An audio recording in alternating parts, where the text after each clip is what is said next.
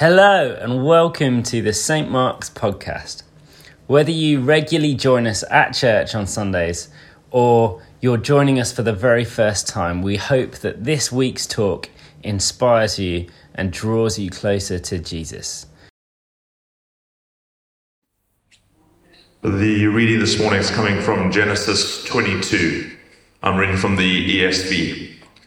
The sacrifice of Isaac.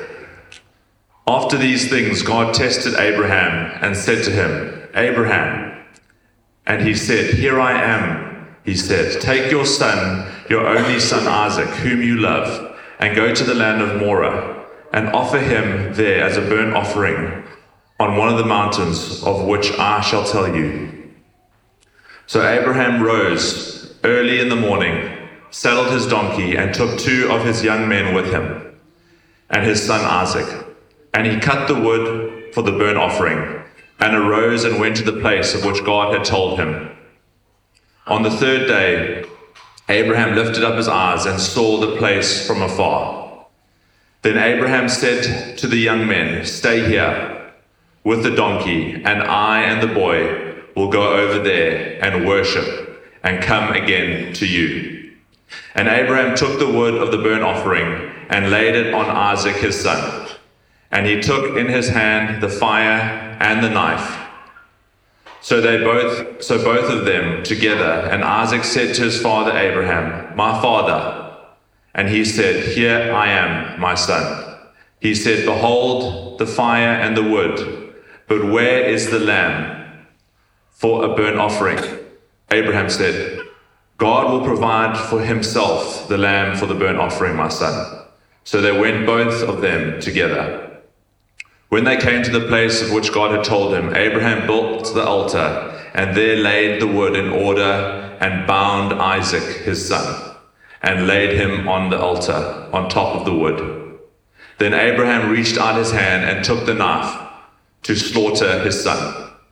But the angel of the Lord called to him from the heaven and said, Abraham, Abraham. And he said, Here I am. He said, Do not lay your hand on the boy or do anything to him. For now I know that you fear God, seeing you have not withheld your son, your only son, from me.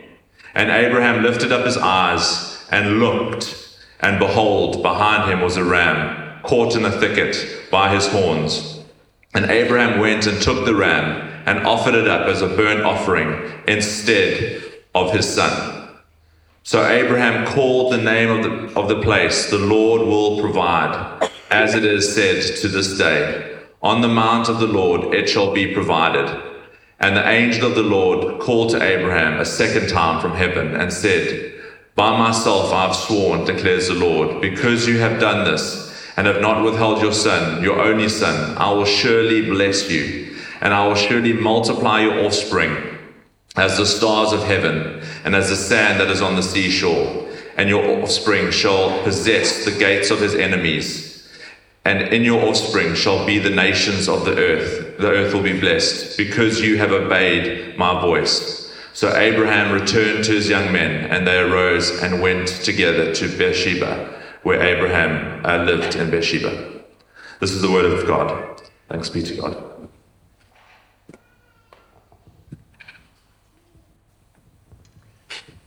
Thanks, Ty. Joel's going to come and speak to us in the next part of our uh, Seeing Jesus series. Let's, uh, let's pray for him. Um, yeah, before he, he speaks. Father, thank you, Lord, for Joel. Pray, Lord, you would speak through him this morning, Lord. Holy Spirit, fill him up, Lord. Would you, Lord, awaken our hearts and our minds to hear from you, and Lord, to see, Lord Jesus, uh, in the scriptures, but also our work in our lives. We ask this in your name. Amen. Amen. Thanks, Matt. I needed needed that prayer this morning because I don't know whether uh, it was the lows of our position in Eurovision or whether it was seeing Southampton get officially relegated or, and please don't be too shocked, yesterday for dinner I had cod. I know, in Grimsby, of all the places. So I needed that prayer today to get me um, in the right place um, to tell you some really interesting things. Uh, we'll start with uh, in 1820, Thomas Jefferson, the American president, there's a picture of him, um, began cutting and pasting sections of the Bible, uh, he was snipping them out with his scissors and cutting them into his own version of the Bible called the Jefferson Bible. And the reason that he did this was because he believed that some of the teachings in the Bible were like diamonds. And he wanted to remove those diamonds from the dung heap that is the rest of it he was removing the diamonds from the dung heap, which I'd just like to put out there. Uh, it's a very unpopular, unpublished book because it's the wrong thing to do with the Bible. However, how often when we approach the Bible can we feel like there are some bits that speak directly into our lives and then there are other bits that are confusing, that are seemingly insignificant. There are bits that are boring. There are bits that we just struggle with. And so sometimes we can feel like we are picking out the diamonds from the dung heap, which is why um, this series I think is going to be really helpful and really important. Uh, it's not just Thomas Jefferson, but one of my friends, uh, they became a Christian on Alpha and they started reading the Bible from the start. They were like, I'm going to go from the start and I'm going to get to the finish. I'm going to read all the way. They'd done Alpha. I didn't live near them, so I couldn't be with them or take them to church or continue reading the Bible with them. At that point, technology wasn't as good as it was, other than a phone call, long conversation.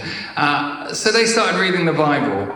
Uh, and by the time they reached Leviticus, they texted me to say that they'd given up on the Bible uh, because they were just lost and confused uh, and they just didn't get it. They didn't have any midweek group to journey alongside people, um, and so they struggled. And I think that's why this series is important, because as a church, we get to explore together. We get to see Jesus throughout those parts of the Bible that perhaps Thomas Jefferson was thinking are, are the dung heap. We're invited to see the rich depths of the Bible, but not just to know the Bible better. We're not going to come out of this with a theology degree, but we're going to see Jesus uh, and experience Jesus in those passages, and we're going to be changed by that experience.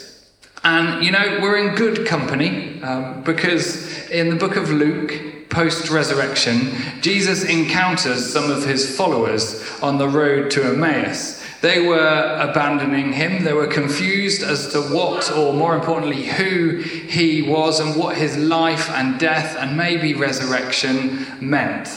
And Jesus is what he does is really key. He, when he meets with them, he doesn't correct them, he doesn't caution them, he doesn't rebuke them, and he doesn't just go, Oi, it's me, Jesus.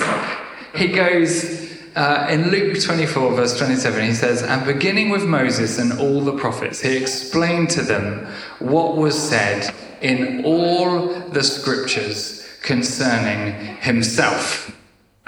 And their response was to return to Jerusalem, to join with the other disciples, and to become part of that formational group that grew and became a life changing, nation changing, world changing uh, movement that we know as Christianity. And how did this change in those people come about? Because Jesus walked them through the Bible and highlighted where you can see him and what he was about. So, there's your intro. Um, that's the series. That's why it's important. How are we going to go through this? Well, so what we're going to do uh, is look through the window to see Jesus. We're going to uh, first look at the context of what we're looking at today, uh, which is about Abraham. Uh, and then we're going to ask the question who is Abraham? Uh, we're then going to say, where are the windows? Where in that passage that we heard today are the windows that we see Jesus in? And then, hopefully, most importantly and most significantly, we're going to say, what is the good news? from this? And how does that apply to my life? So, we'll start in the beginning uh, with Adam and Eve. Uh, and we saw uh, their first instruction was be fruitful and increase in number, fill the earth and subdue it. They were blessed with this wonderful world in which to rule with God. Uh, and it lasted not that long before they got it wrong and they encountered uh, problems. Uh, and when they decided that it wasn't God who decides what's good and evil, it's them, um, they were expelled uh, from the garden, uh, from Eden, uh, and uh, yeah, this was what God said about what would happen. So God said, he, as soon as it went wrong, He said, um, There will be one who comes. Uh, this is talking to the snake. I'll put enmity between you and the woman, between your offspring and hers. And there will be one who comes. He will crush your head and you will strike his heel. As soon as humanity chose not God's way but their own way, um, and, and things went wrong, God immediately uh, showed He had a plan. There'll be someone who will come and they will crush the head of the snake. Uh, and so every time we encounter someone in the Bible, we sometimes can ask that question is this that person who is going to come?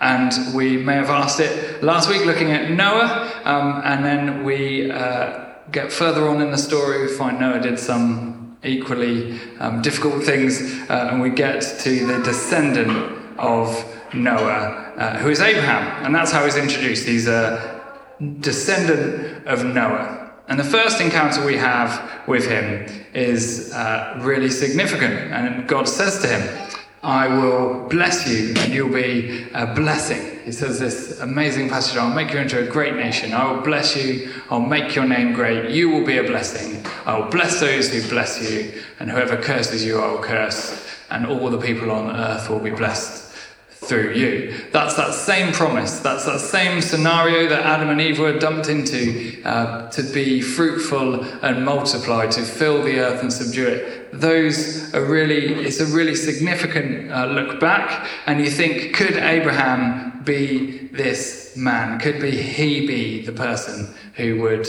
uh, strike, uh, crush the head of the snake?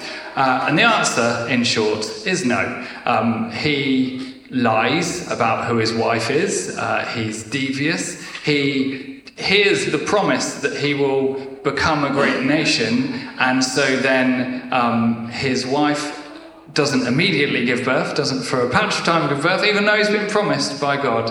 Um, and so what does he do? He takes his female slave and sleeps with her and has a child through her that just causes all kinds of um, division and complication, and we realize Abraham isn't going to be the one who fulfills the promise. Um, but uh, in the reading from today, while we see that he didn't, didn't live up to um, that promise that is way back in Genesis at the start, we see uh, the foreshadowing of the one who will come, of the person who will crush the head of the snake, uh, of the person who will live a righteous life, of a person who will restore um, that relationship with God. And so we see that through the window, uh, I guess, in four different ways. So uh, we see in the passage today, if you had it open, it would help, but I'll have them on screen as well. Um, we have uh, the first bit where in Genesis 22 it says, He said, Take your son, your only son Isaac whom you love. And when I was reading that this week, the, the immediate thing that I thought was, the Son whom you love. Where have I heard that line before? And there it is, lo and behold, in Matthew, when Jesus was baptized, a voice from heaven said, This is my Son, whom I love. With him I am well pleased. So we've got the lining up of Isaac as uh, the son whom we love, and Jesus, who's the son who I love.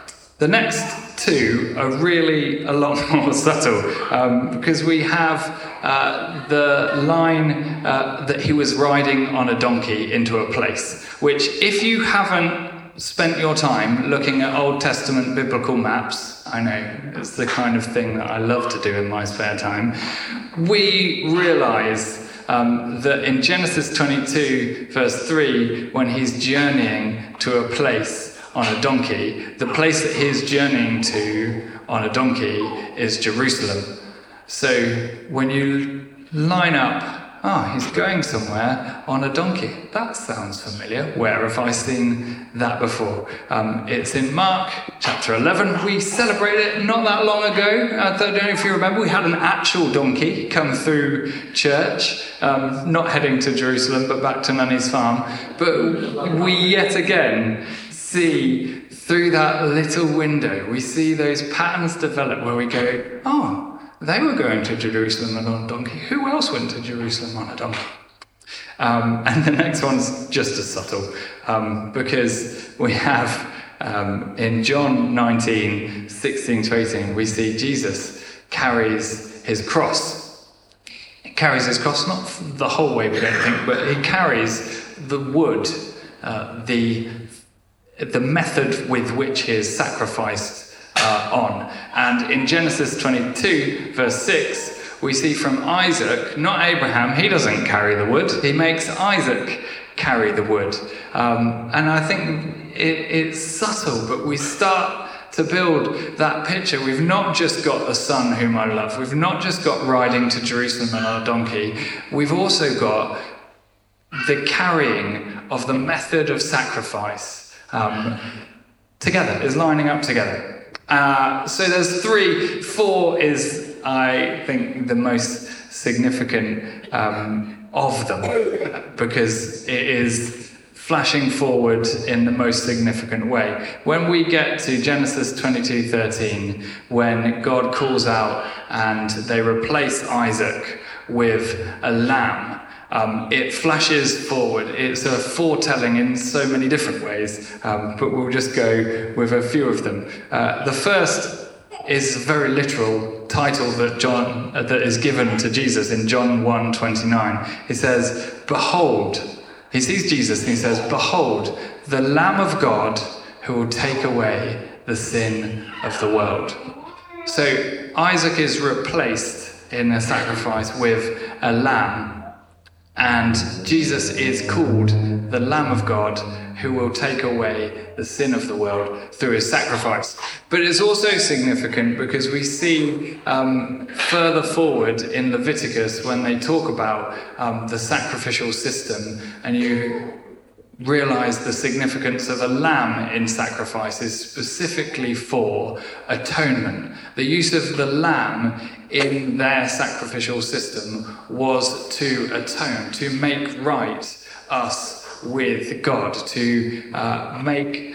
Uh, remove that connect the blockage of sin and make right our our relationship with God. That's what atonement is. And so when you build up all of these different um, windows, you see that we actually have a really uh, significant prophetic retelling uh, or foreshadowing of Jesus' life uh, in the life of Abraham.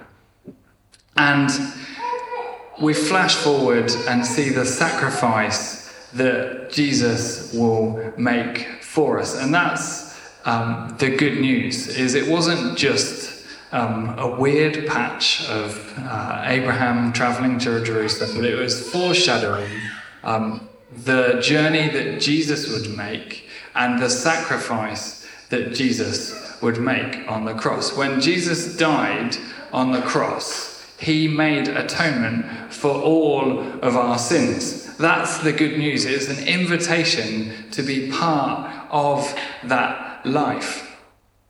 It's an invitation to be made right with God through Jesus' sacrifice. That's good news for all of us. It's an invitation to live a life free of guilt. Do you know, one of my bugbears is when people tell me how guilty they feel about things that they shouldn't feel guilty about. I'm not saying I'm opening a confession booth and people are coming in and going, I feel ever so guilty. I murdered 12 people last week. It's not that. It's the things that we do in our day to day life, whether deliberately or accidentally. Um, and we come to church and we worship God and we take communion. Our sins are forgiven because we are repentant people. But we carry on. It, what frustrates me is when people carry on holding that guilt and that shame. Because we see Jesus in this window, through this window. He made the sacrifice so that we didn't have to feel like that. But we think that our guilt is the thing that stops us from being right with God. And I am just as guilty of it. I uh, studied at St. Mellitus College and I I didn't mind it. I'm not the best for studying things. And we were on a week long residential where we had to do lectures and seminars and practices. And I spent that week getting increasingly further away from what I probably should have been doing on that residential. It started with just, you know, probably scrolling through Instagram on my phone. And then it progressed to I actually started watching Downton Abbey during the lectures. And then I felt like watching Downton Abbey on mute wasn't the same thing. So I actually skipped a few lectures, just went back to my room, chilled, have coffee, snacks, and was watching Downton Abbey. And it's not the biggest sin, but all sins, you know, uh, equal. And I felt quite guilty about that. And so I skipped some more lectures because I didn't want to go to the other ones because I felt guilty. Um, and then in the evening, we had uh, a healing Eucharist service where you did a very traditional um, communion and then basically you just said, Come, Holy Spirit, and let all heaven break loose. Um, and it was an amazing time um, of which I had felt like I shouldn't be able to go and um, be a part of that. But actually, I went along, and I've, I don't think I've ever had a more significant time in ministering to other clergy or training clergy than that time. I prayed for so many people, and the next day, I don't remember one of the things I prayed for people, but the next day, there were several people who came to me and went, Oh, what you told me about was incredible. It has changed my way of thinking forever. And that's all God and it was incredible. But really, what, what I want to highlight is I'd spent the day feeling guilty, feeling ashamed, feeling like I couldn't be a part of this.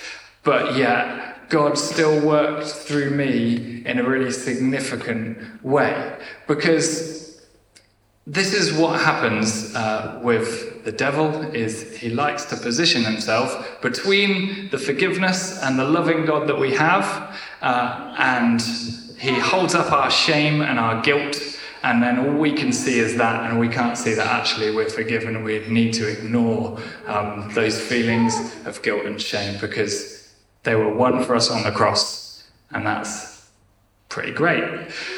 So, live life free of guilt, but we're also called into that same sacrifice um, that that uh, Isaac is part of, and Abraham is part of, and Jesus is part of.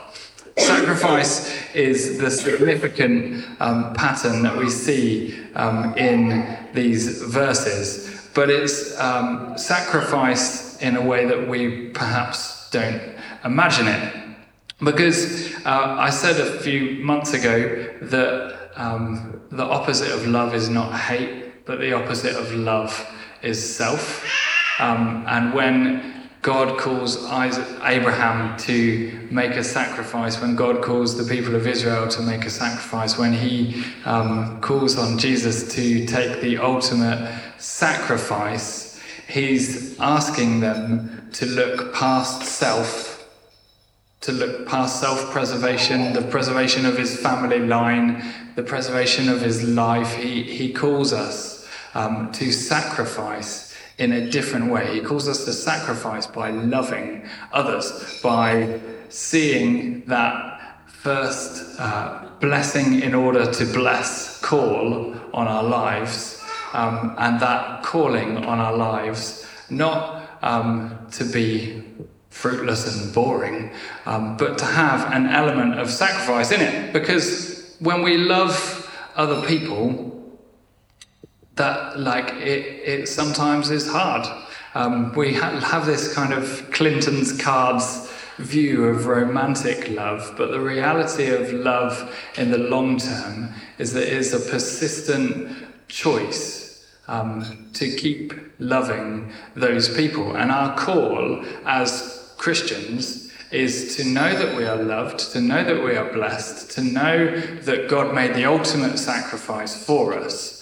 But from that, then go and be the blessing that we were called to be. Then go and love those people who it's difficult to love. Then go and sacrifice our lives for a good reason. It says in Mark 8:34 if Jesus says, If anyone would come after me, let him deny himself and take up his cross and follow me.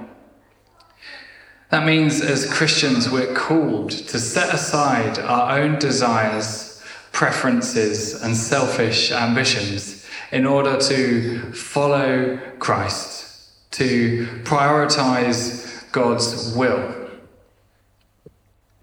to put aside personal ambition for the sake of serving God and others. And that's the sacrifice we see Abraham make, the sacrifice we see Jesus make, and the sacrifice that we're called into.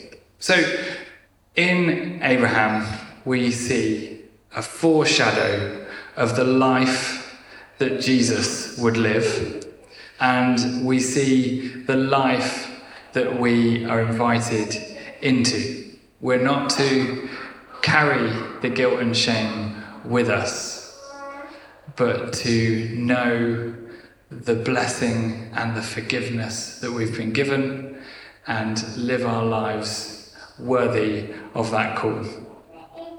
Let's pray.